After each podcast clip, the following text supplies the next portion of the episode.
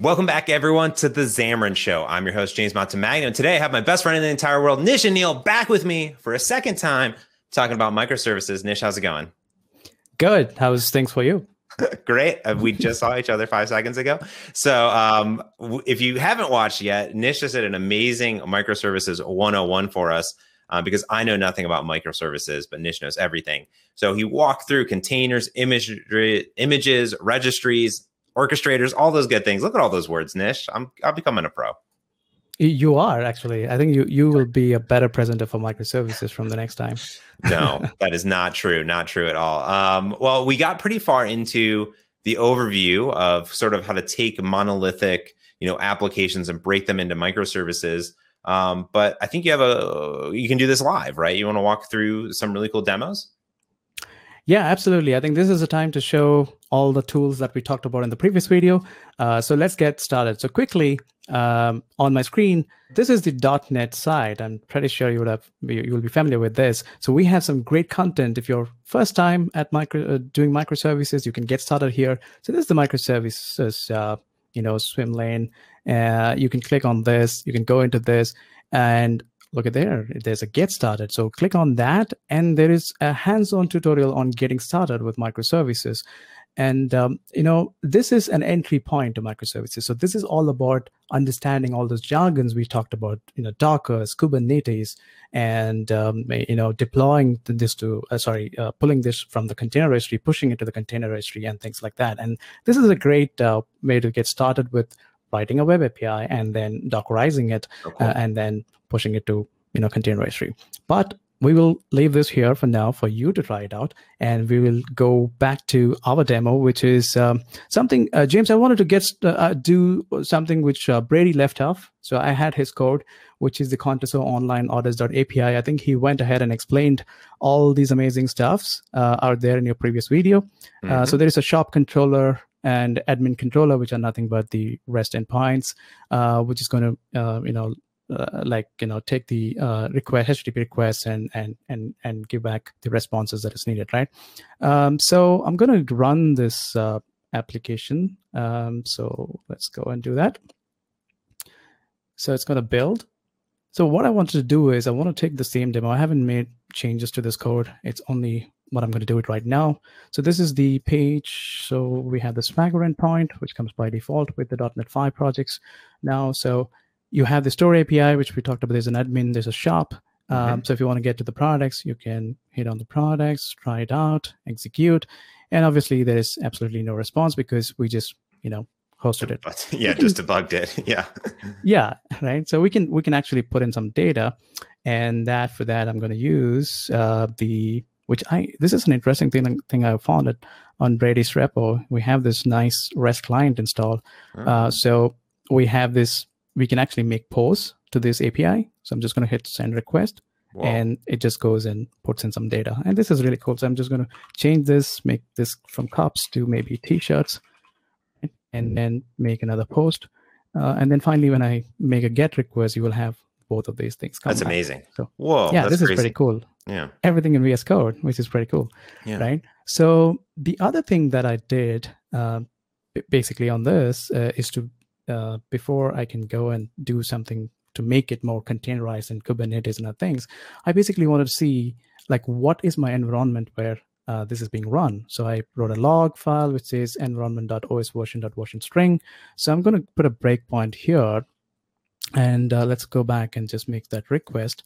And you can see that the breakpoint is hit, and you can see there's a version string which says Microsoft Windows NT, right, as expected. Mm-hmm. Now this is good. So now you know that .NET is basically uh, cross-platform. So let's go and install this on Linux.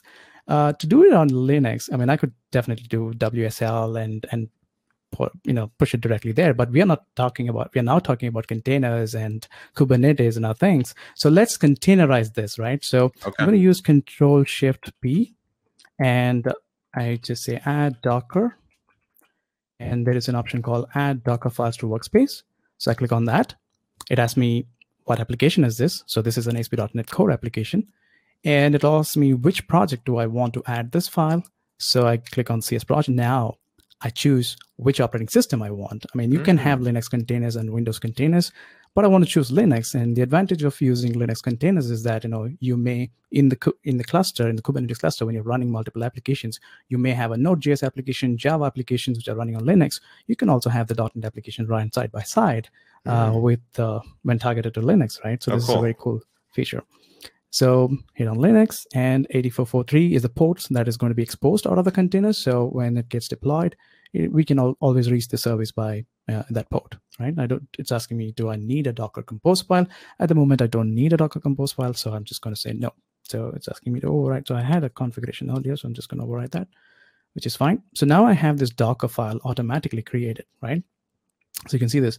And I also have this Docker ignore file. Uh, ignore file is just like the Git ignore files. It will ask you to ignore things that when you package your application.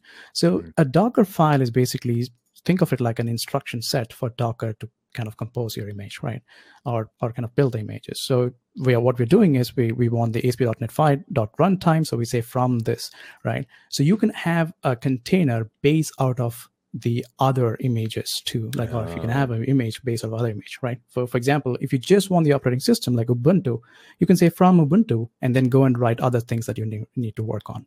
Okay. but in in our case yeah in our case we're using asp.net so we can just go ahead and say asp.net 5.0 um, which will have the runtime required to run on i think we use debian in this case. So it will pull in all the details that is needed. So actually the docker file for generate creating this image is also out there open source. You can check that out too. Um, so uh, so basically these are instruction sets and think of it like you know every instruction what you see here it kind of like creates layers or layers in images so you'll have multiple layers that's being created gotcha. right so yeah so there is sdk uh, so here this is a step this is a very interesting step so what we do here is we don't compile the code in windows we actually copy the entire code into the container and we compile it within the sdk that is uh, that we are pulling in from here. Right? Oh, that's cool. That's cool. That makes sense because it's like you're building it on the actual image and machine yeah, in which exactly. you'll be running. Yeah. Correct. Cool. And uh, I don't want to go into the details, but we use something called as multi-stage uh, image. Uh, so what happens is basically uh, what it matters is the end point. What we're doing is we're doing the build and we are telling we need the runtime.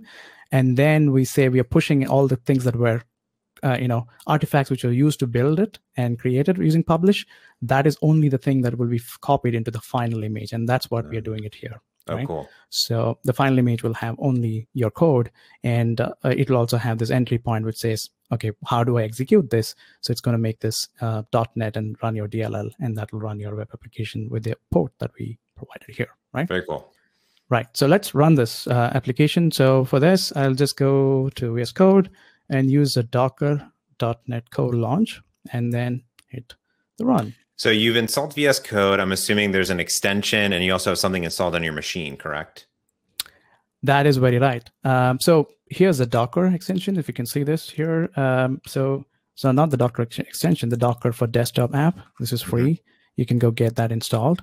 And uh, we can get into these details a little bit. So for those who are getting started.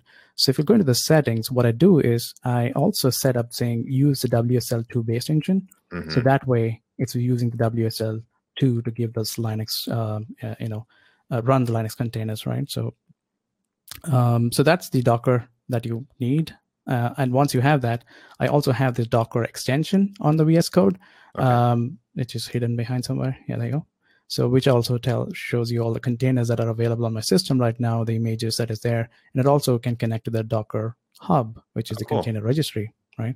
So you have some really nice cool tools over here, right? So um, I think it's pulled in some browser, if I remember oh, cool. correctly. Let's see, where is it running? Probably this one. Okay, yeah, having multiple screens. so um, here you go. So it gave us a new port um, so let's go to Swagger endpoint and um, go to products, get products, try it out, execute. And now um, you can see how VS Code can debug your Docker applications too. And if I go to the watch and string now, you can see the same application without doing much.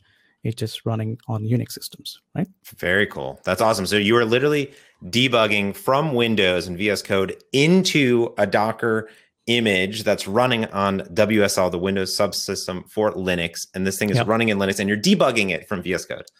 Pretty much, and it's super fast, right? Very cool. That's awesome. Right. So, uh, so that's it. I mean, that's it. Now we have containerized this application, which is all cool. So now you can see that you know the images that were built is all here. Uh, so basically, for this demo, what I did is uh, I created two images.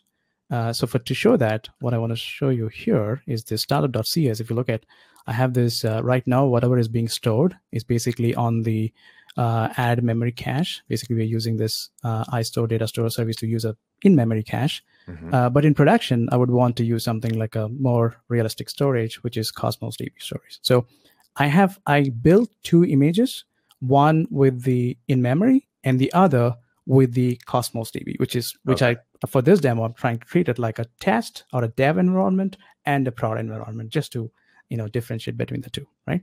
So once that is built, uh, so you can see where you can actually go to the command prompt, use the tool like Docker and say images, and you'll see all the images that is being. Unfortunately, for in my case, I have not unfortunately, but uh, I have a lot of images because I work on day in and day out on containers. So eShop has a lot of things dumping in as images. But for this demo, we have to focus on this hyphen dev. This is the same image, and then it also has this hyphen prod. Right, there's somewhere here. Yeah, there's. Okay. Now you see this image, which has my my name somewhat on that, mm-hmm. right? Mm-hmm. And that is the thing representing your container registry, right?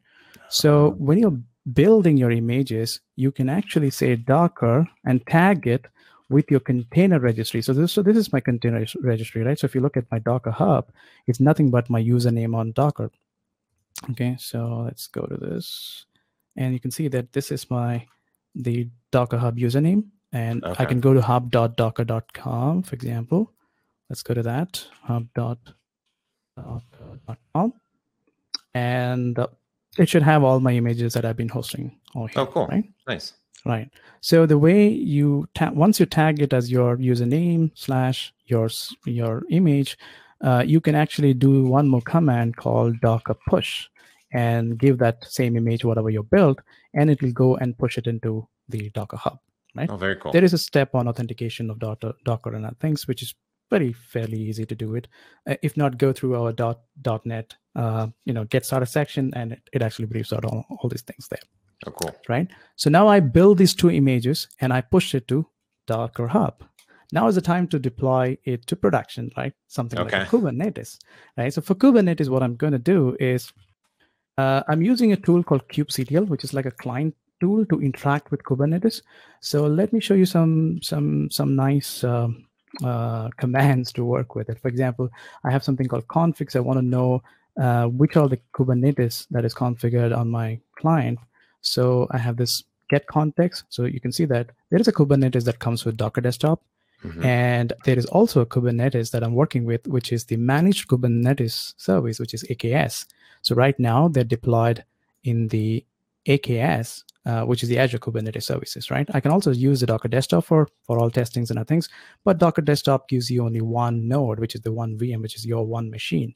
But in AKS, I can play around with multiple VMs and other things like, you know, I can scale and do whatnot, right? Gotcha. Um, right. So, so now to access this, I have already deployed this to Kubernetes and I'll show you how. Uh, to deploy these to Kubernetes, you have to work with, as I mentioned earlier, you have to work with YAML files, which is more like a contract that you will sign up with the um, Kubernetes.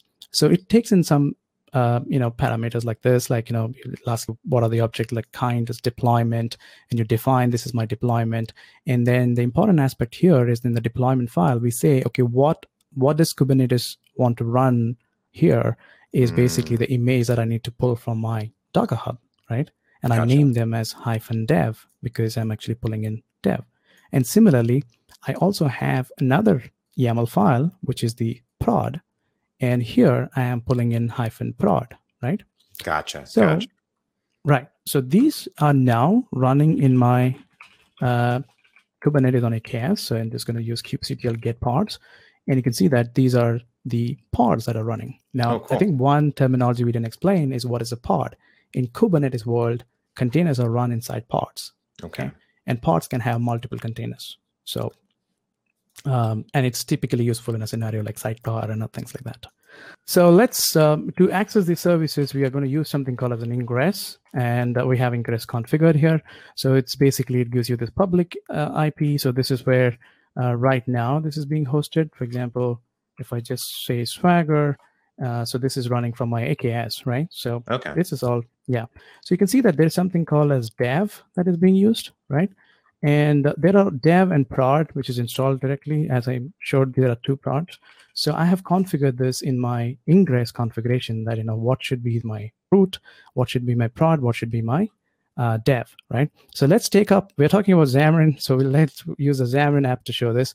Uh, so this is right now, if you refresh it now, it's actually coming from the dev environment. You can see that this is all dev data. Now, if I go in and uh, let's go to the ingress of YAML, and you can see that this is my path. And here, the host, the, the root path is basically pointed to the dev, right? If I want to get to prod, I can also go to the prod as well. But Mm. you know, as a as a mobile uh, application, it doesn't need to know. Uh, it doesn't need to know multiple paths because in the in the in the ingress itself, you can configure something like this, which is so I'm going to change this to prod here, which is my root, and uh, go quickly onto my uh, uh, and this is my ingress. So I'm going to say kubectl apply, and this is how you apply configurations uh, to uh, to Kubernetes. I'm going to say apply this. So what now what it does, it's basically it says it has gone and configured it for me. So now if I go back to my client and just refresh it, uh, you can see that the prod data comes in without ma- making any changes to the mobile client. Well, right? so the, the mobile app just has one endpoint and that's all Mhm. it knows about. And then because Kubernetes has this configuration to say go to dev or go to prod, and there it is. Yep. It's just one endpoint and that's all you That's need it. to know. Very That's it. cool. So I don't, I don't know. I was trying to put in everything together to make it uh, useful and understandable for microservices, but there is a lot more to this. But I just want to tell you that you know, uh, like when you have this kind of configuration oriented approach towards this microservices development, it makes it much more easier for teams to kind of like you know scale. Uh, do things more, roll out multiple features in productions. You Mhm. can test things like this, um, and uh, yeah, uh, it's pretty cool to do things like that. It's great just to see it kind of in action, just that kind of endpoint where like you were running, you had a bunch of data locally from dev environment, memcache, and then now it's literally actually hitting a different database, right? Hitting Cosmos DB that That's you right. showed completely different. So that's actually a real wow factor. Is like if you want to switch out your database or you want to test a new database or you test a new functionality, especially from dev, prod, test, anything, you can just have this one file and then just go, done. That's, That's very right. cool. And what we'll do is we'll make sure that we put all of the show notes down here in all the links, everything like that that that Nish showed off, and of course links to the first video in case some of this terminology went over your head, like it does for me. And I've rewatched that video 25 times now. So uh, Nish, this is awesome. I I mean, that's a lot in there. I'm going to rewatch this video 25 times as well. So Perfect. I mean, it was it's always a challenge to put together right content for microservices because there's so many things. yeah, But I hope this was useful, and uh, if people have more questions, we can specifically answer those things into a separate video. Right? We can create Yeah. hundreds of videos out of microservices, I guess. exactly. Just like a microservice, break it into smaller videos. Well, awesome. right. Nish, thank you so much for coming on and showing off this awesome demo. And uh, to me, honestly, this is like really, really cool. And I can't wait to take some of my big monolithic services and start breaking them up into smaller pieces. And it's really cool just to see the tooling do a lot of work for you automatically. So that's really nice. Uh, well, that's going to do it for this week's Xamarin Show. I hope everyone enjoyed this uh, this video and learning about microservices with Nish. Um, leave comments uh, down below wherever you're at watching this video. We'll try to answer them. And of course, make sure you give this a like and a thumbs up over there on the YouTubes. That goes into the YouTube Google algorithm of goodness that um, recommends this video to other people interested in microservices. That's going to do it. Um, thanks for watching. I'm James Montemagno, and this has been another Xamarin Show.